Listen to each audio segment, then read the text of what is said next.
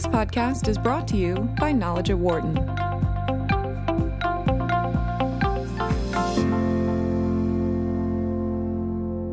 From the campus of the University of Pennsylvania Wharton School, this is Behind the Markets on Business Radio, powered by the Wharton School.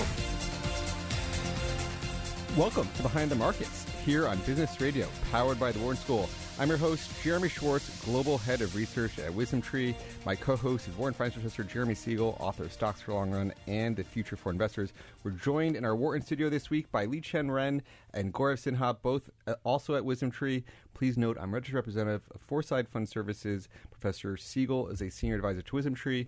Gaurav is also a registered representative of Foreside Fund Services. Our discussion is not tied to the offers of investment products, and the views of our guests are their own and not those of WisdomTree affiliates. We have an amazing show today. We've got Professor Siegel with us for the hour. We also have a very special guest from the University of Chicago who's out with a new book, uh, Dr. Raghuram Rajan, uh, who's going to talk to us about his new book about the third pillar, how markets and the state leave the community behind.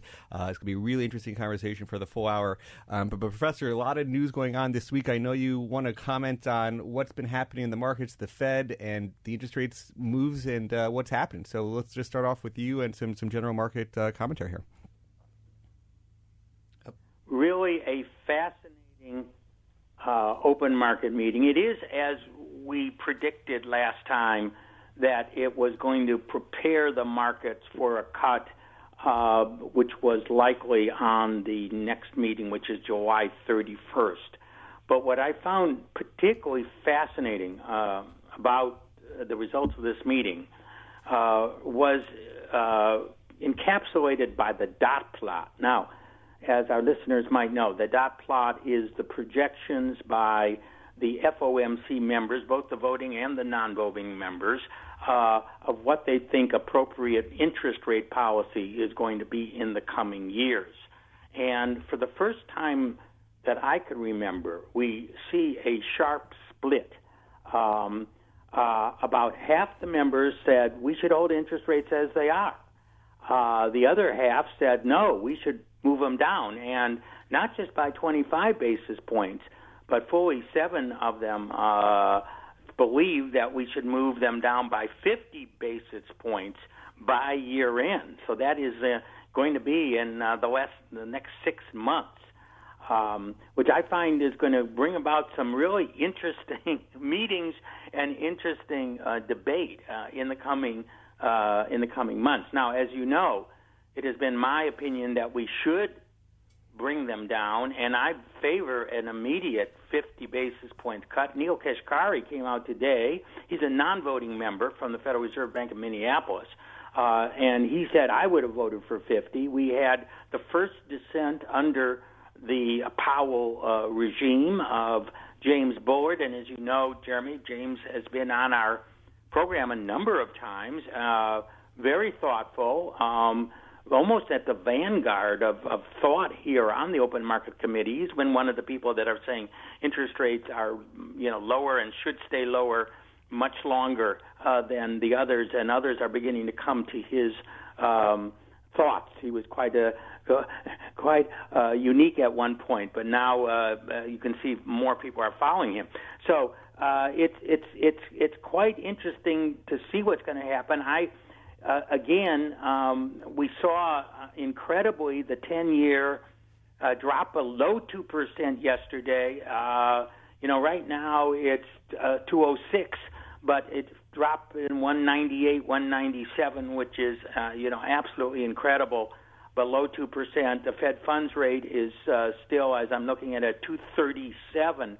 Um, and with the, you know, the 30 year is at 258. So, we all, even the, if you use the 30 year as a benchmark, and then you know there's a there's good reason to think the 10 year is already inverted, but the 30 year is only 20 basis points from being inverted uh, at this point. So um, there's there's a lot to think about. Um, now the market liked the fact that the Fed looks like it's going to be aggressive. They actually the market actually believes that the dovish group is going to win here because if you take a look at Fed funds futures, you see them definitely looking for 50 basis points or even more by the end of the year.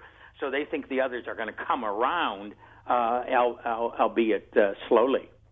Yeah, it's, it's interesting. So when you think about, you know, and you had been talking about we're going to get 10 to 15 percent this year, and the markets have really zoomed higher. We're at all time highs. How do you think about now that the market's repricing all of this in? I mean, where's your sense on what's the catalyst? I mean, there, there seems like downside catalyst in, you know, they don't get a trade deal or or right. know, the Fed's or not Iran. as. I mean, you know, uh, although you know the Iran situation is nowhere near as negative as it was before, given the U.S. is is actually. Uh, uh, almost an oil exporter.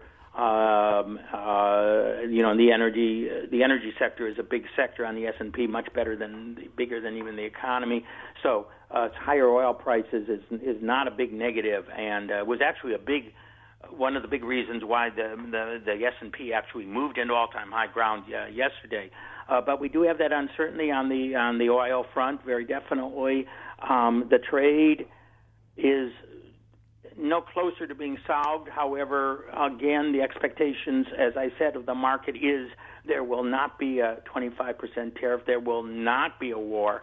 Um, what it is is feeding off of uh, the market hopes for uh, that earnings are going to be up more than four percent, but they're also reveling in two percent interest rates where there's no competition for stocks uh, now. So in a way, there's a, a big support for the market uh, you know, even if earnings don't come through in a big way. And I think that's led to some comfort buying over the last couple of days in the market. What's going to happen next six months? Wow. Um, I think it's going to be a moderate increase. Um, you know, I'm calling for maybe up another five percent. Uh, I, I, uh, but, but there's a big, there's a standard deviation around there, given the trade, the Iran situation, what might happen politically, one way or the other. Um, uh, there's a lot of uncertainty, but clearly, uh, you know, uh, the uncertainty is not affecting the stock market, um, and it's not. Uh, you know, we have we have the VIX at 14, which is not as low as we've seen it in the past, but certainly not accelerated level. Um, high yield bonds are still doing extremely well, so we don't see a lot of risk, uh, you know, in in those financial markets yet, but we do see a lot of what I call binary type of events that could occur that clearly are going to keep a lot of people on the sideline. Well, very good. Let me bring in our, our, our guest for the hour and get, maybe get some of his perspective on the global economy and, and get transitioning to, a conversation on his book. Um, Dr. Rajan um, was the is was the head of the Central Bank of India, so he is also very well versed in global monetary policies. And I thought maybe, Dr. Rajan, before we turn to your book, any quick comments on the global economy as you see it from having been the head of a central bank and has your has, has have commented on Fed policy and other policies a lot. What, what's your sense of the global economy and uh, your just your outlook? Well, uh, I, I, think uh, there's a huge amount of policy uncertainty with the trade wars going on, and now uh, the administration is starting to com- comment on currency policies of other countries. Um, there is uh, still, you know, even if uh, China gets, uh, um, you know, uh, taken down a peg or two in terms of uh, the uncertainty after the G. G20 meetings, there's still the issue of tariffs on on Europe and Japan, especially on the auto sector. So, so my guess is that uh, at this point, what is uh, holding up uh, markets is really um, the prospect of lower interest rates, both in the United States but also in Europe and elsewhere, as uh, central banks come to the rescue once again. Now, this is not a healthy situation. Uh, the world cannot continue to remain dependent on cheap money uh, in order to um, improve its prospects, and that that, that has me worried. I, I I would love for political tensions to come down, but given the the geopolitical um, battle in some sense between the United States and China and uh, everything else surrounding it, uh, I think uh, it's going to take time. Uh, Raghuram, uh, first of all, let me thank you very much for being on um, the opportunity to, to talk to you and get your thoughts is is is very very valuable to us and and the program. I don't know if you heard my earlier comments on this latest meeting. Um, uh, there, you know, a lot of it is you know is a debate about what is the natural interest rate or what we call R star uh, in the developed world. Uh, it may be zero or may even be below for short term assets, um, you know, far lower than what we've had historically.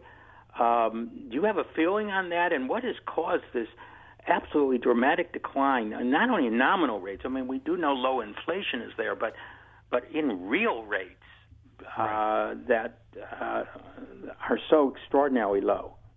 Well, I, I think we don't, uh, and I, I, would say this: uh, the trade issue is an overhang on top of uh, already um, uh, sort of uh, low real rates and a prospect of weak economic growth going forward.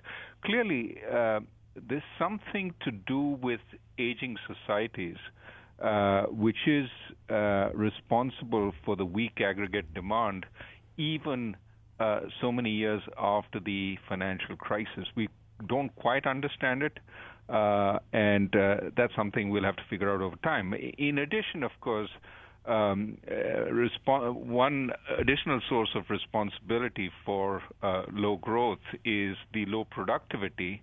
Mm-hmm. Uh, of course, we're seeing some pickup in recent months, and it may be that as labor markets get tighter, um, um, employers may invest more in labor saving equipment and that may enhance labor productivity some.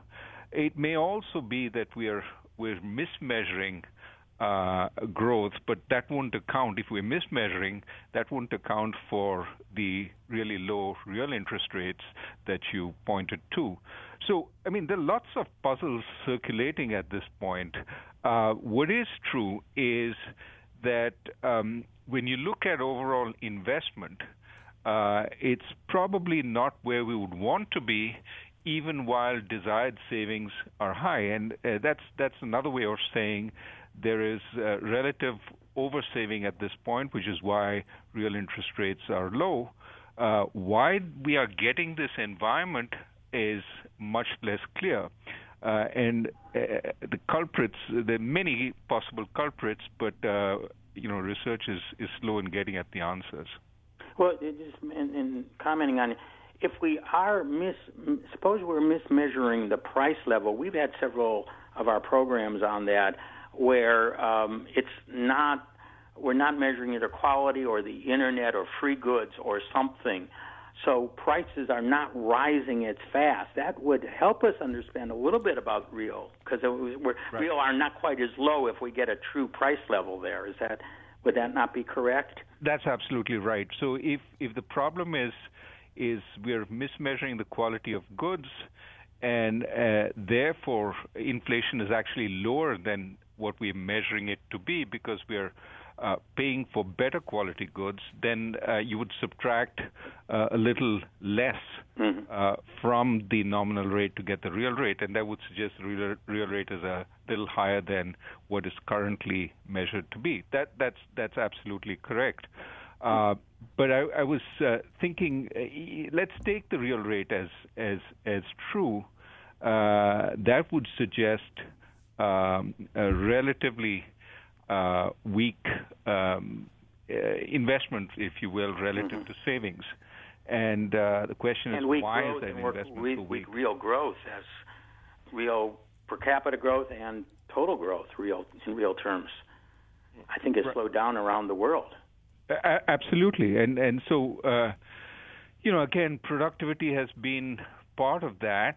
The uh, slowing growth of the labor force has been part of that because as the baby boomers age, uh, we are seeing people leave the workforce and we are seeing slower labor force growth. So there's been uh, there've been these uh, demographic factors, productivity factors, um, um responsible for some of this, but uh, it's still I mean there are elements which we don't fully understand.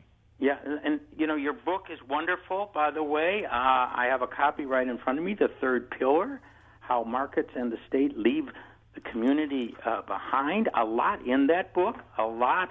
Some of it I agree with, some I don't. But uh, a lot of of food for thought. Um, uh, would would you just maybe like to summarize just a few words for some of our readers, our listeners that you know maybe not familiar with the book, and then I'd like to discuss some of your um, not only your, your your thoughts but even your solutions to the problems we have.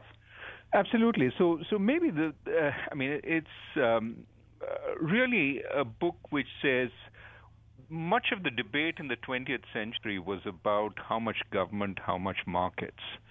And I argue that, uh, you know, uh, a critical component of a well functioning capitalist society is not just the markets, not just the state or the government, but the third pillar, which is the community, because that's central to preparing people to participate in markets, that is giving them the early childhood education, the values, the nutrition, the health that uh, makes them adequate market participants. But also in many countries, in supporting them when they fall off the markets, when you uh, lose your job, when you run out of your savings, where did people in uh, Southern Europe, for example, go during the Great Recession? They went back to their families, they went back to their villages, because that was the structure that supported them. And similarly, in the United States, we had this phenomenon of many kids not leaving home and living in their parents' basement uh, post Great Recession because they simply couldn't find jobs. So the the the community, in a sense, is both uh, pre-market preparation helps you uh, become adequate market participants, but also is post-market support. It's it's a kind of safety net, uh, and uh, perhaps most important of all, it is also the basis for democratic action. And and what I document in the book is many times the uh, sort of basis for capitalism, opportunity for all, has been protected by democratic protest, by, for example, in the 19th century, the early populist movement, uh, the farmers protesting against the monopolies, uh, the railroad monopolies, the um, banking monopolies, and in that process, trying to open up capitalism wider and preventing the nexus between, uh, you know, the big capitalists and uh, various aspects of the government. So um, the, the, the the central thesis in the book is the reason we feel uneasy about capitalism today, the the reason there is uh, so much protest across the world, um, why we see the rise of populist nationalism, uh, I tie it all to um, you know, uh, well, largely to weakness in the community. That across the industrial world we have communities that have been hit three times. Uh, first, because uh, trade and technology have hit some communities really hard. Um, Granite City, Illinois, which is a steel city, uh, essentially lost an enormous number of jobs, and you can find places like that across the industrial world, the places that, for example, the French Gilets jaunes are protesting from. Second, that in these very places, uh, you also see that soon after you there's an economic loss of jobs, you also see social dysfunction creeping in. Because people don't have jobs, uh, you see marriages breaking, you see um, um, substance abuse, you see teenage pregnancies. Um, and as social dysfunction sets in, the local institutions also start breaking down. Schools no longer are adequate uh, and uh, don't teach as well as other places. And then uh, what you have is the third problem, which is in order to get the jobs in a technologically advanced economy, you need superior skills in order to move up from where you were. And that's much harder when your local institutions aren't functioning, when you, your schools aren't providing, uh, or your community colleges aren't providing the kind of training that you actually need. So essentially, I would argue the the way to deal with this very um, differentiated impact of technological and globalization across uh, communities within a country is to start at the community level itself to repair our communities. And that's the way we're going to deal with technological change.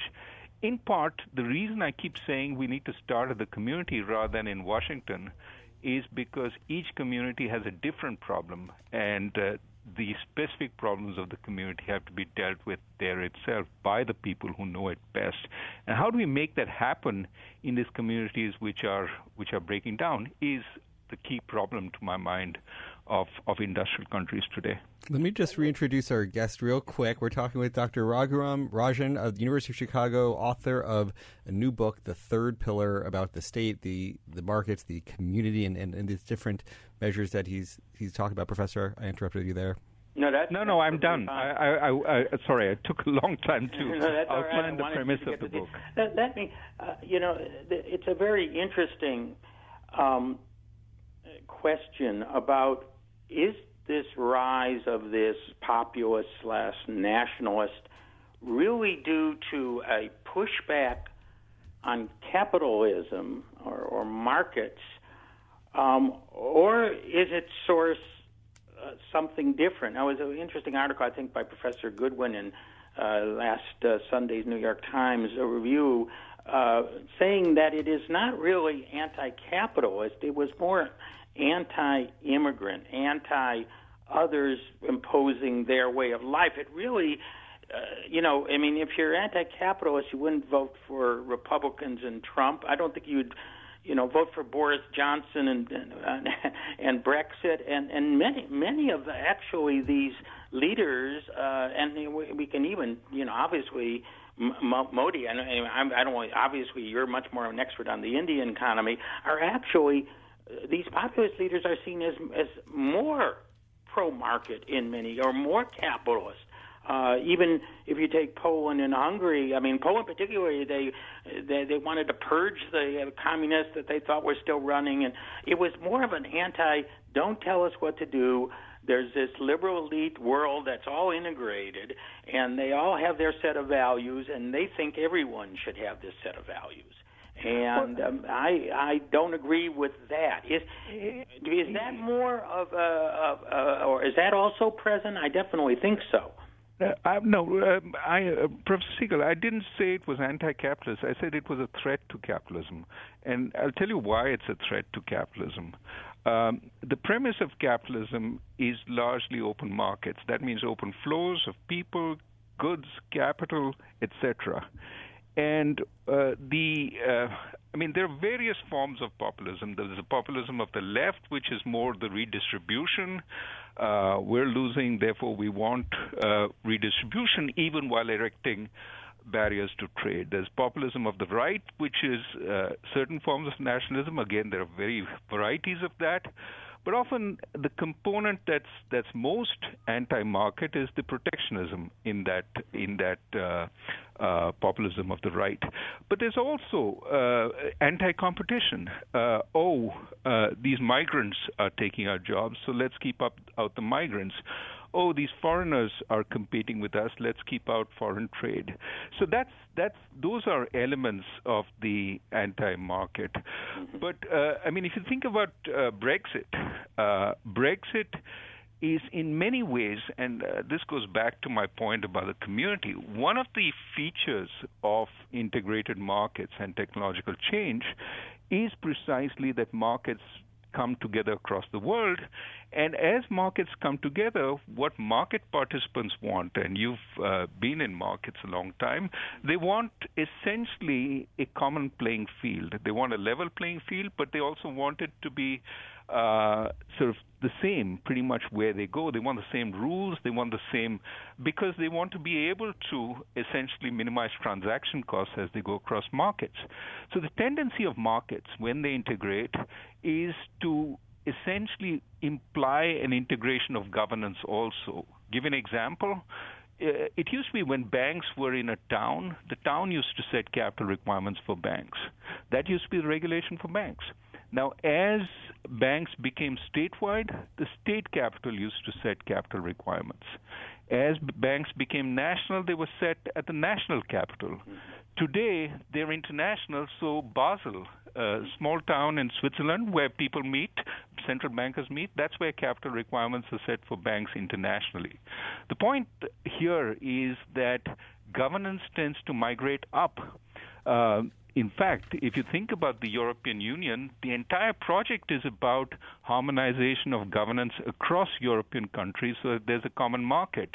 And that will allow for the free flow of goods and people across that market, the four freedoms that Europe talks about. The problem with that is people are not happy when they don't have control. when they see decisions being made, but the backlash against this moving up of control exactly. to get the power back to the community. Exactly, and that's that. I mean, if you think of Brexit, Brexit at one level is saying let's take power back from Brussels. But it's not about leaving power in London. Uh, Northern England wants to take power from London also because London has usurped too much power over the last so many years. So, in a sense, the community has become disempowered. And when you're tackling these big forces which you have no control over, uh, part of what you want to say is look, somebody else is making these decisions for me and I feel unhappy. So, I mean, some of the populism is tapping into that also. Uh, you talked about Eastern Europe. It is talking about why should these others make decisions for us? Um, and that hits at the notion of, of markets also because markets want an integrated government. And in fact, people are saying maybe it's gone too far. Dr. Raj, when we talked, we started off with uh, monetary policy, and you talked about you know the the the challenges of these integrations and trade dynamics, uh, and, and it's it's interesting. You're one of the, the the conversations happening from let's say Warren on the Democrat side, and and Trump talking about Draghi's currency manipulations on the DAX surging higher. Um, from your seat as having been the head of the central bank, how are, how do you just look at the currency? Uh, interventions that are being tried to be made on these sides, and how how do you look at all that's being talked about there in relative to this conversation? You know, I was worried about this day coming uh, because I uh, one of the effects of monetary policy is to spill over across countries, right? Uh, when the U.S. cuts interest rates, what happens is the dollar depreciates. Now, uh, one of the effects of uh, lower U.S. rates is the hope that the U.S. economy gets stronger and as the U.S. economy gets stronger, it draws in imports from other countries, and that's good for the rest of the world. But the immediate impact is for the dollar to depreciate, which tends to reduce the extent to which uh, the U.S. would want to import from the rest of the world. So monetary easing tends to have an adverse effect on the rest of the world, hopefully balanced by, over time by your own stronger growth, which results in your buying more goods from the rest of the world and helps them.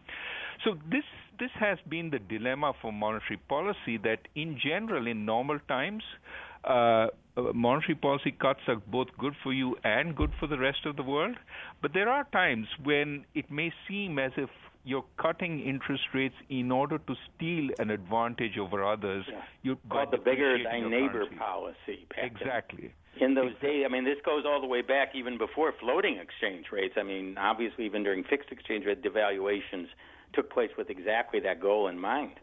Well, so the, the, the IMF was was structured to try and prevent that. So if you want to uh, move away from your fixed exchange rate, you had to ask the IMF, and it usually, unless you had a strong case, would say no. But it, uh, you're absolutely right. In the 30s, when you had these, when you didn't have these rules of the game, which uh, uh, was set in place with the IMF, uh, there was the beggar thy neighbor strategy. Everybody was trying to steal demand from from their neighbor, and uh, after all, uh, you know, it's a zero-sum game. Uh, there's only so much demand to go around.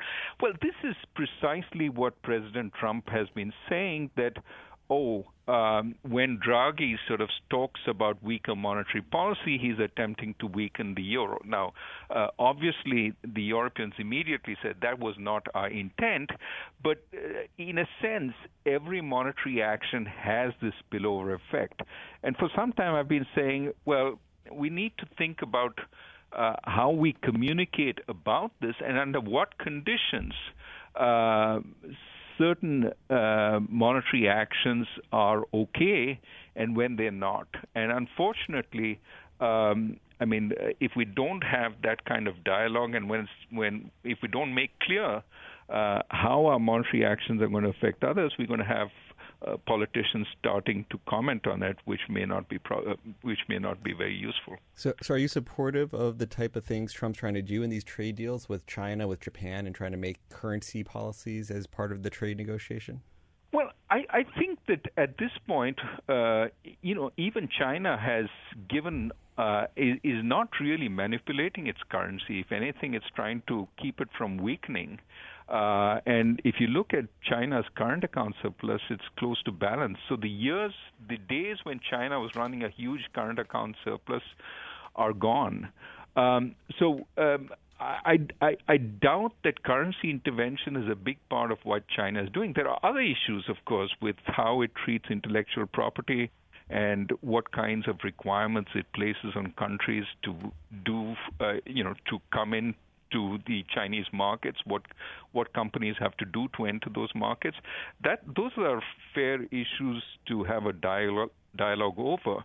Uh, and my uh, sort of thought uh, which is not original. A lot of people have said this is if you wanted to do that, the right thing would have been to go along with Japan, go along with Europe, and deal with China.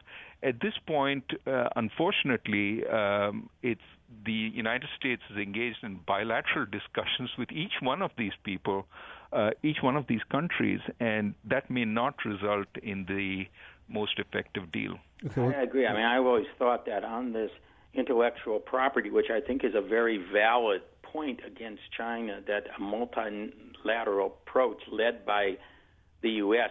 would have been more effective um, um, than not. Although we didn't have any real leadership to push that issue until Trump. But uh, is he going about it in the best way or not? That's and and I think he has, in my opinion, totally the wrong idea about a trade deficit being, you know, just as uh, by itself a bad thing. Well, we as economists understand that that that's a, a fallacy. Um, Professors, we need a fallacy to when you have a full employment economy uh, such such as we have today. But on the intellectual property side, uh, we did need a little more force and leadership. The question is whether uh, Trump is going about it the right way or not, and I'm I'm not at all convinced on that. We're going to have both of these professors here with us for the rest of the hour. We have to take a quick break. We're talking with Dr. Raghuram Rajan of the University of Chicago, author of the, the great new book, The Third Pillar. Professor Siegel's here. We're going to bring in two other of my colleagues for the second half of the conversation. You're listening to Behind the Markets on SiriusXM 132. We'll be back after a short break. Welcome back. This is Behind the Markets on SiriusXM 132. I'm Jeremy Schwartz. We have Dr. Raghuram Rajan from the University of Chicago, Professor Jeremy Siegel from Wharton, and I've got two of my colleagues, Liqian Ren and Gaurav Sinha. Uh, and Lee Chen, I know you've been dying. You've read the book with lots of outlines, and I know you wanted to throw Dr. Rajan a, question to start us off on, on the second half here. Thank you, Professor Rajan. Um, thank you. Um, I really want to quickly talk your book and re- enjoy the book. There's so many interesting statistics and uh, historical facts. Uh, the thesis you draw is very much um, uh, based on the European history and also based on UK history. I wonder, uh, somewhat the rise of the state from the feudal lords, very much like the Game of Thrones. Uh, did you like watch uh, the movie as well and see how the similarity to your book? well, I, I did watch Game of Thrones, but I I, I wasn't.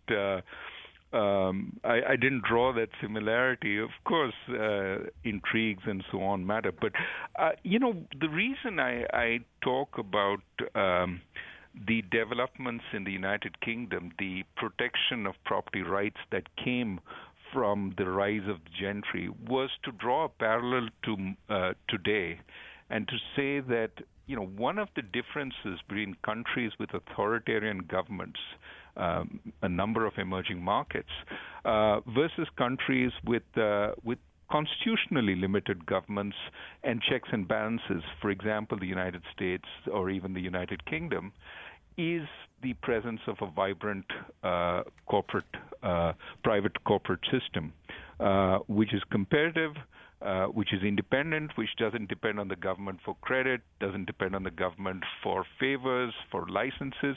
Yes, I mean there is a uh, there are people who allege there's a swamp, and there is a little bit of a swamp in these countries, but not the kind of collusion between government and private enterprise that takes place in many emerging markets, and makes it very hard to have checks and balances in the government.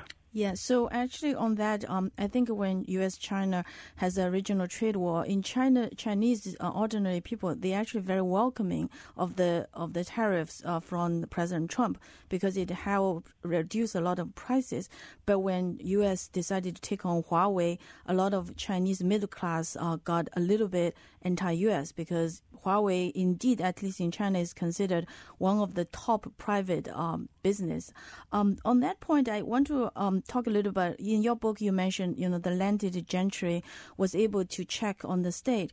And in China, at last 30 years, one of the disappointment is that the Chinese middle class has not acted uh, as a check on the state. Um, people have, you know, feel the idea that this middle class against the state may not uh, be the future of China, but much more like the Taiwanese model that somebody in, from the inside, a top leader, realize, you know, he himself wants to change. Like, how do you, um, like, how do you view of, of, of these thoughts?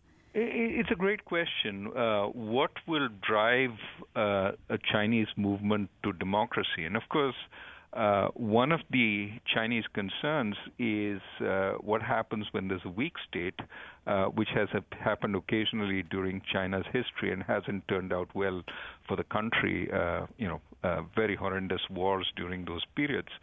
Um, in in China today, uh, I mean, the private sector is again, uh, as in many emerging markets, uh, is not independent of the government, and uh, in fact, uh, as as you know, there are party cells in in various private sector firms.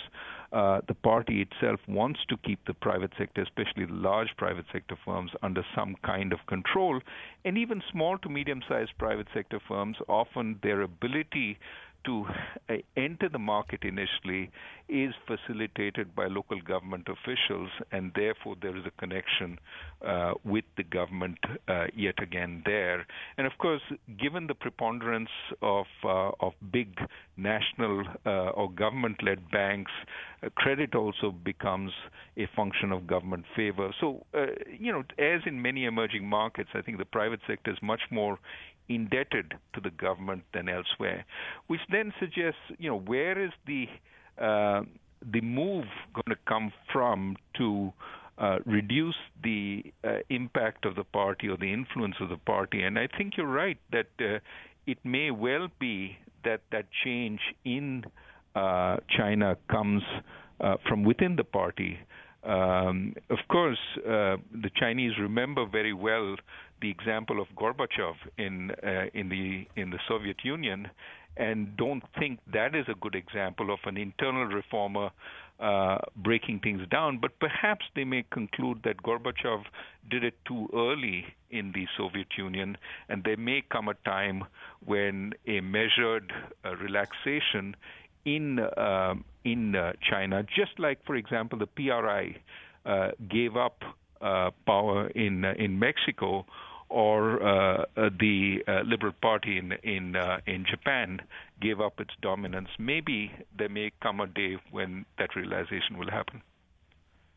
Professor, this is Gaurav. I want to ask you about this increasing friction between capitalism and, and the communities and the democracies. Each of these three sort of pillars are, you know, if I understand your book correctly, are you know not exactly at loggerheads, but are, are having increasingly more friction between them. Now, if I understand it correctly, middle class is generally a stabilizing pillar between, let's say, capitalistic infrastructure and uh, a well functional democracy because middle class sort of sees that if capitalistic society grows, they would benefit from that and they are a powerful political blocs, so they want to vote for a government that is sort of in, uh, leaning towards not uh, being a super leftist. So why do we see? I mean, generally, middle classes world over have grown uh, in every country.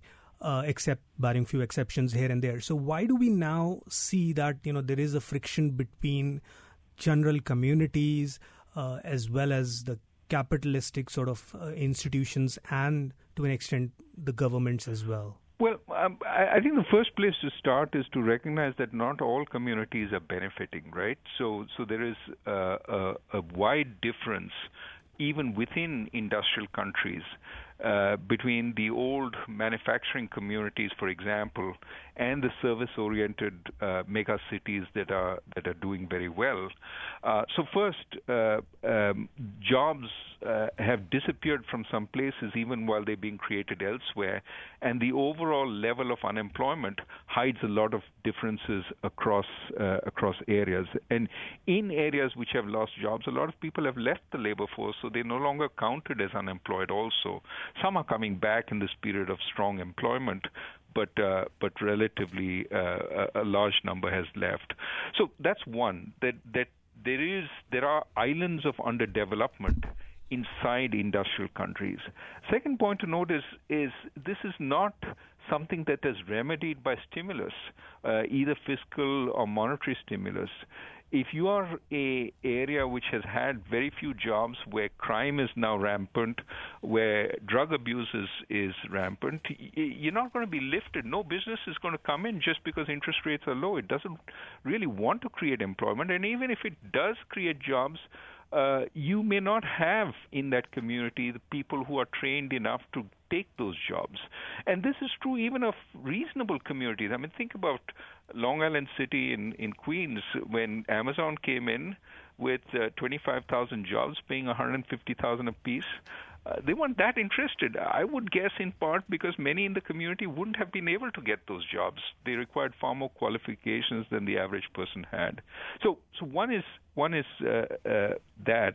Second is even these differences between communities. Uh, one of the things you mentioned was the middle class. Well, across the industrial world, middle class jobs are shrinking relative to jobs at either margin, uh, both uh, relatively low skilled jobs and relatively high skilled jobs. I mean, think about the factory worker who's laid off.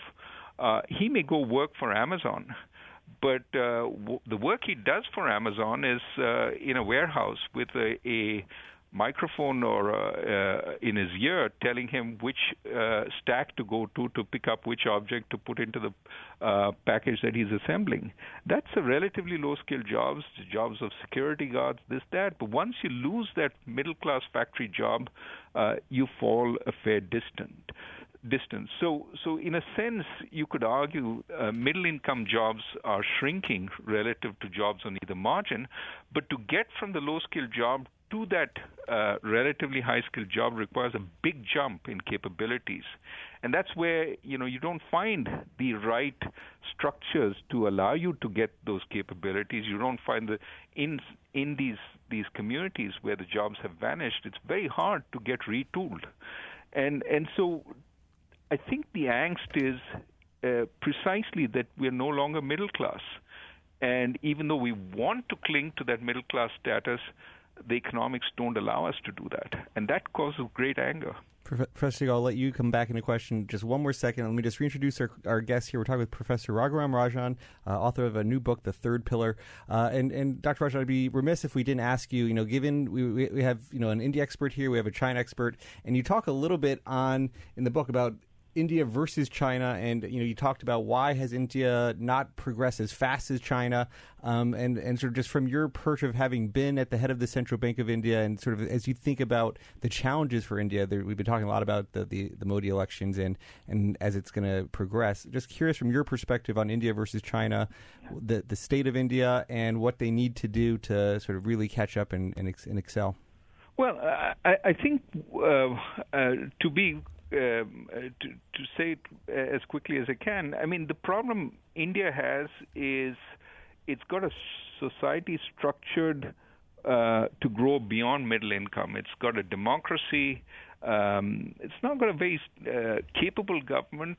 Uh, it's relatively small, the size of the government relative to the country, uh, and it's perhaps overly bureaucratic.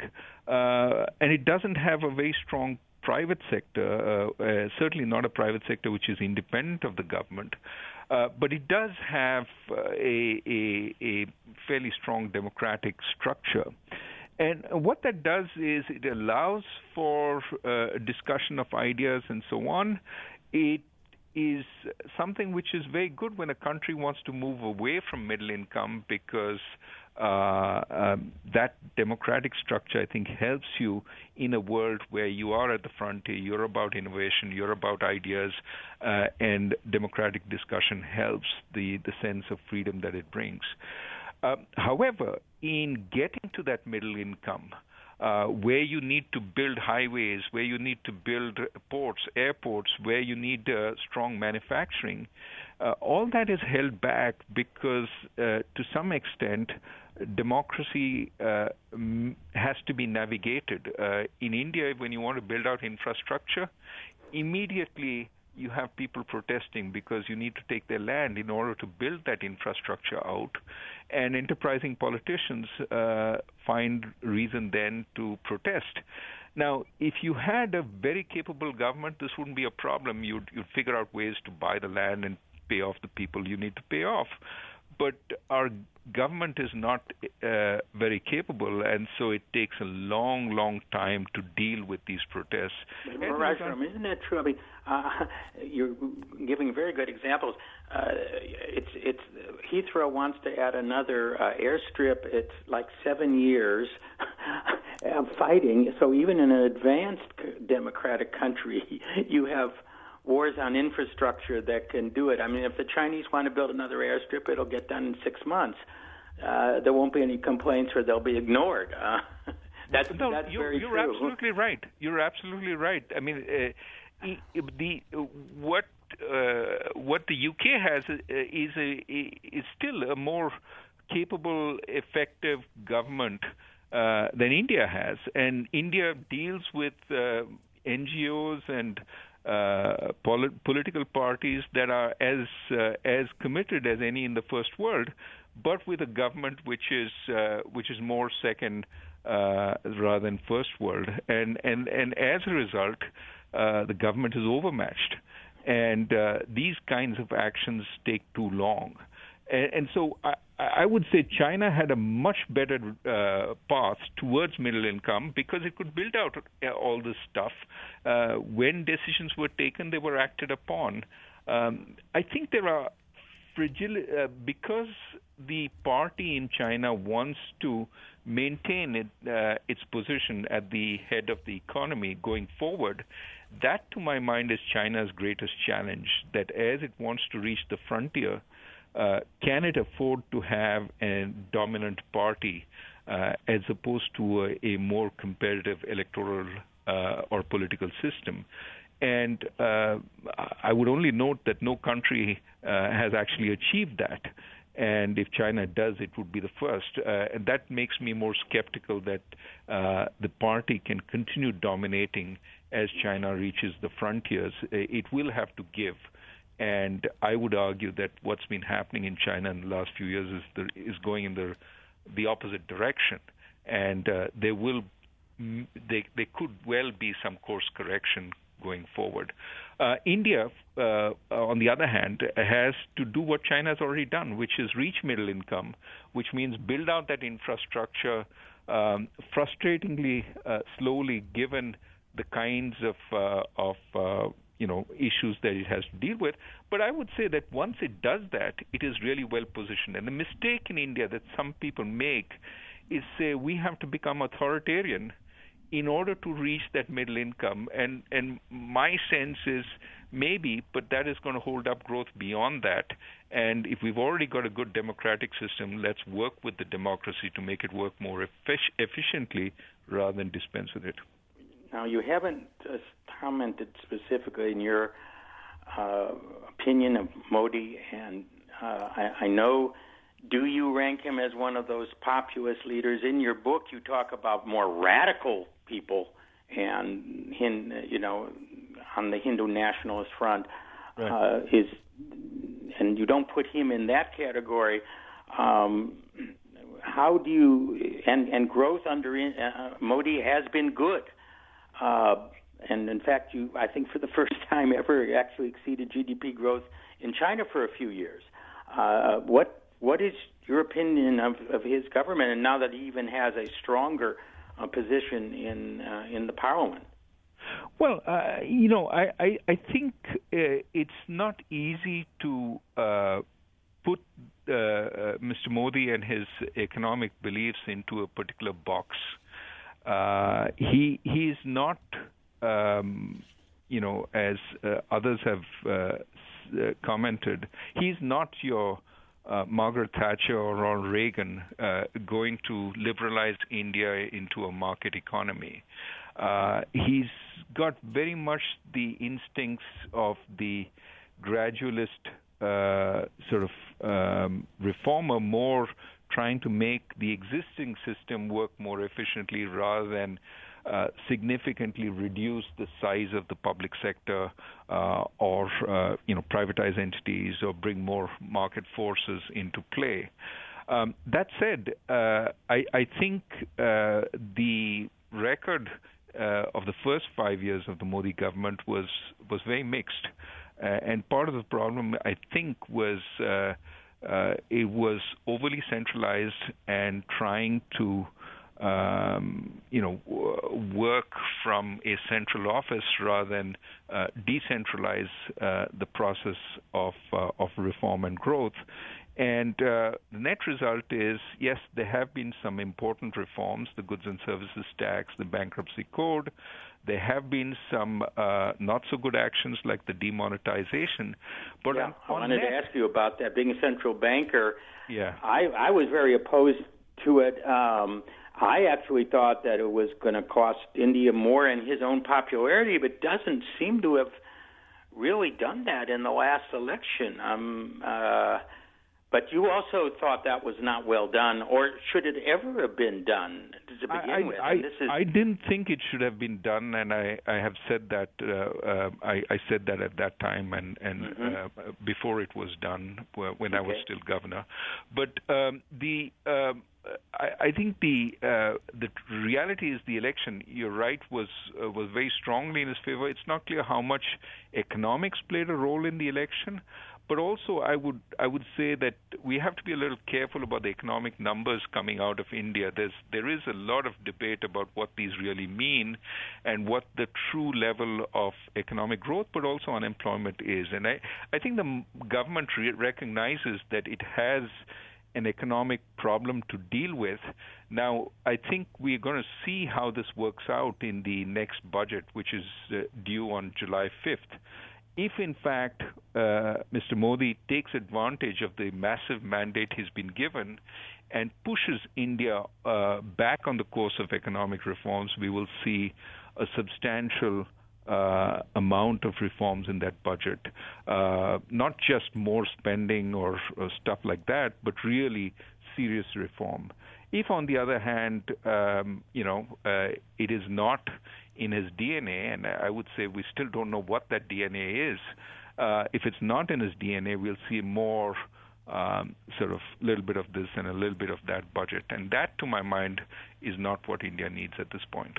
You're not implying that is there some question about that? I believe 8% GDP growth. Are you saying that? Professor, unfortunately, we're not going to have time oh, for him to answer that. We're in our final countdown. And I also want to ask him there's some speculation that he's going to be uh, considered for the Bank of England job. So, Dr. Rajan, we're going to have to have you back to uh, talk about your future and uh, to continue the conversation. It's been a, a, pleasure to have you on the show. Thank you so much for taking the time with us Absolutely. today. Absolutely. Most welcome. For more insight from Knowledge at Wharton, please visit knowledge.wharton.edu upenn.edu.